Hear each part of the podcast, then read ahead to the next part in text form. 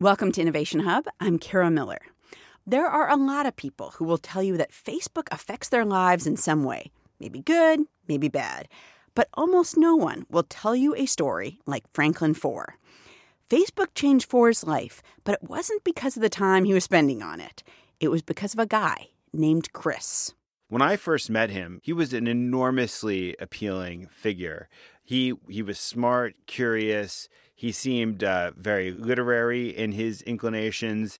That's for talking about a person who, once upon a time, was Mark Zuckerberg's roommate in college.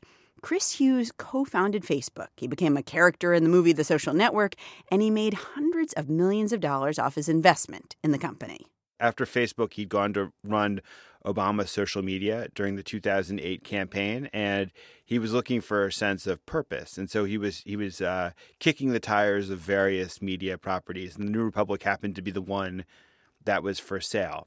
So Hughes started learning more and more about this magazine that Foer had been an editor of, The New Republic. It's a small publication with lofty ideals and a list of past writers that includes Ralph Ellison and Virginia Woolf. But the story of what happened to it tells us a lot about the strange and maybe worrisome entanglement of tech and journalism everywhere. So, back to 2012, when Hughes was kicking the tires on the New Republic, and Foer, who is the magazine's former editor, saw the state of journalism as a complete mess. Local newspapers started to drop like flies, newsrooms everywhere were cut. And uh, you had the flourishing of a new sort of media that was chasing clicks. And so when I came back to the New Republic in 2012, I mean, there was this sense that journalism was both squandering its dignity, pursuing a model that was not good for itself or for the society at large. And to top it all off, it was hard to see how it was going to turn around its financial fortunes. Then a savior. Maybe journalism as a whole was in trouble, but all of a sudden, this tiny little magazine felt golden. We were struggling to find our footing in this new media age. And here was a co founder of Facebook, of social media, who said, Look, I have deep pockets. I'm committed to your type of journalism, and I can help you find a way to bridge your history into this new era. Foer once again became editor of the New Republic, and things were great. He was hiring people, he was commissioning ambitious writing, he had money, or at least someone had money. But reality was reality, as Foer notes in his book, World Without Mind The Existential Threat of Big Tech. No miracles happened. The New Republic did not become the next Facebook or the next BuzzFeed, and reality came crashing down. And so there became a moment where Chris said, you know what? I'm not prepared to spend this kind of money forever and ever. We need to produce results. What happened then is, to me, what really deserves attention because it ceases to be about a magazine editor and the co founder of Facebook, and it becomes a story about what we consume.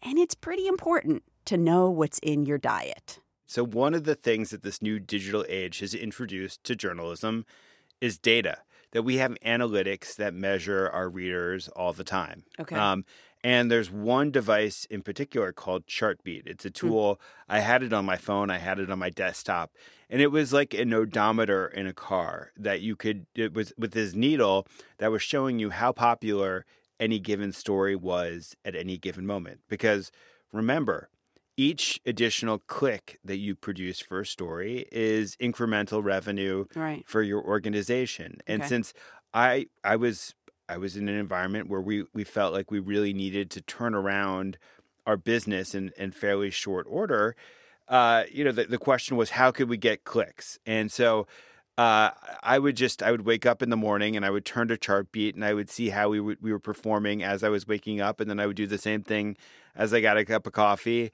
and I'd be sitting at, at my desk talking to somebody, but really staring at this uh, this popularity odometer, right. watching it sputter. And it's kind of like being like, at a party and you're kind of always looking over their shoulder to see if like a totally, better person totally, has come in the totally, room. Totally, totally. But for me, it was like I was judged. My self esteem was kind of I felt like mm-hmm. was riding on on the popularity of our stories at any given moment, and what this Chartbeat suggested was that um, if a story wasn't doing well on the web, if it wasn't popular enough, there was some way to fix it. And so you could write a better headline. And Mm-hmm. one thing that journalism is obsessed with right now is testing headlines, that they have these tools that allow them to test dozens and dozens of headlines simultaneously to see what's going to be the one most likely to grab your attention or you change Mm-hmm. the photo or you know you even change the substance of the argument i'm sorry to say that that happens that happens Hmm. Wow. constantly and you know some of that's just with the headline and the way that it's presented that if you make something more sensationalistic it's more likely to grab people's attention I want to follow up on that. I wonder, I mean, you know, I am a consumer of newspapers and magazines, mostly online. Not, I, I don't get most of them, you know, the paper copy. Um, do you think in every, like, I just wonder how much this is happening in every newsroom, everywhere people are customizing what uh, is on their website to what people are clicking on, whether that's what's important or what's not. I mean, just give me a sense of how pervasive this is. It is pervasive. And and that's not to say that journalism is succumbing to it in its entirety. And uh, there's I'm not I don't want to say that the, the profession is uh, is completely rotten because it's far from completely rotten. But I do think that this mindset has wormed its way into the profession. In fact, you know, one thing that I can say in the profession's favor is that uh, that there is some increasing resistance. That journalism, I think, understands that it became far too dependent on Facebook.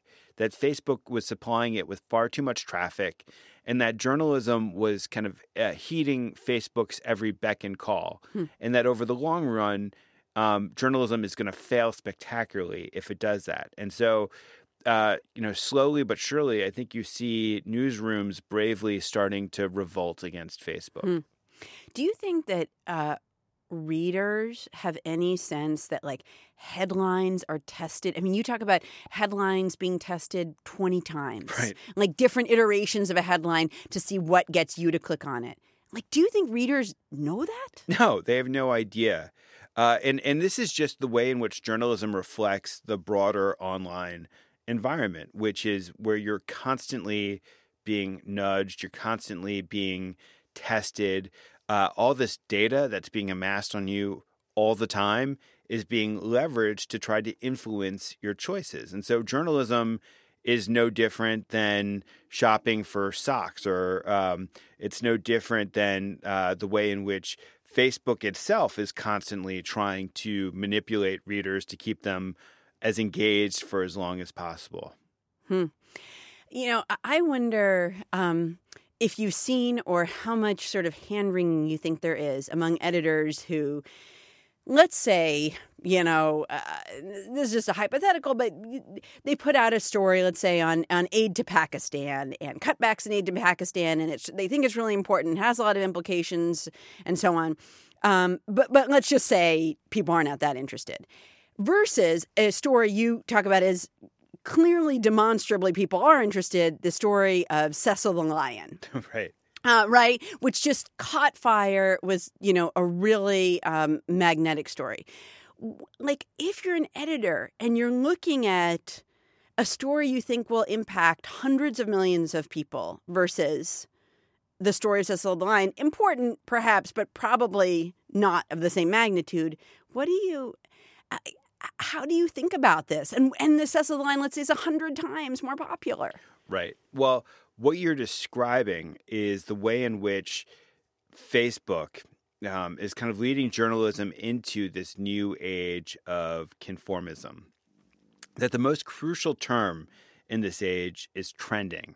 That everybody is trying to latch onto a subject as it's in the process of becoming ubiquitous, in the process of becoming popular, because everybody wants to scrape traffic over from mm, it. And mm-hmm. so, in terms of the investments that journalism is making in a very, very macro level, over the course of the last couple of years, all the investments have been really slated towards, geared towards the the Facebook friendly content. So I, I got to ask you about this. Eh, You mean we, we we were talking with the New Republic about sort of a marriage of old journalism and tech, and obviously the takeover, Jeff Bezos's acquisition of the Post is this like marriage of you know new tech and old journalism. Um, but he's also got an editor, uh, you know, Marty Baron, who used to be the editor at the Boston Globe, who is kind of an old school editor. A giant. A giant, and and people, you know, you could argue that this sort of marriage has worked very well for the Post. I don't know. Do you think this is a model? Yeah.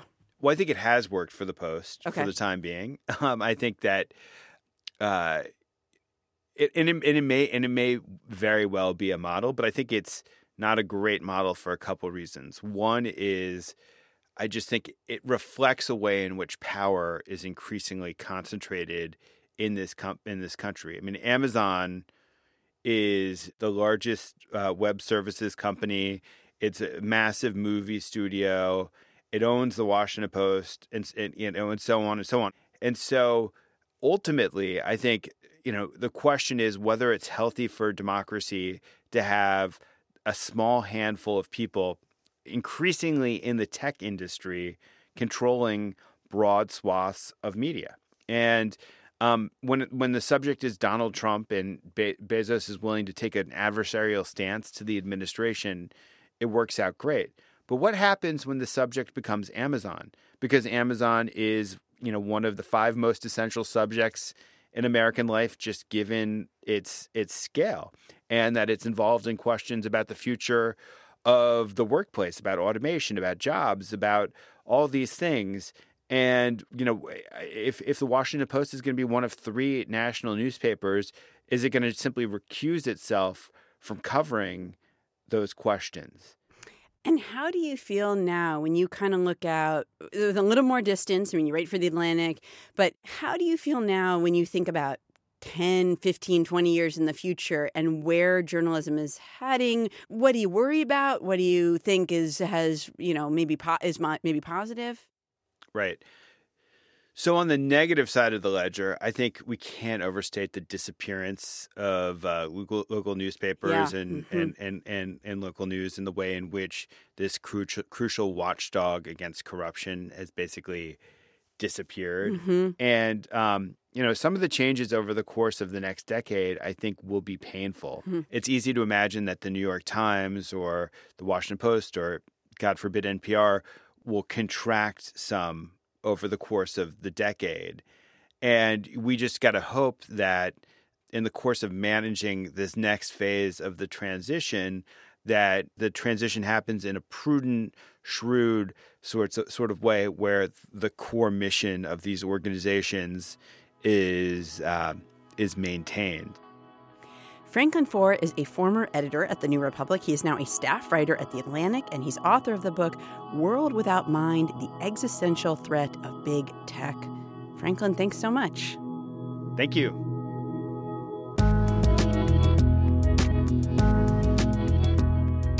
If this interview grabbed you and you want more people to know about Innovation Hub, take a minute to leave us a review on iTunes. It actually helps other people discover the show. Thanks.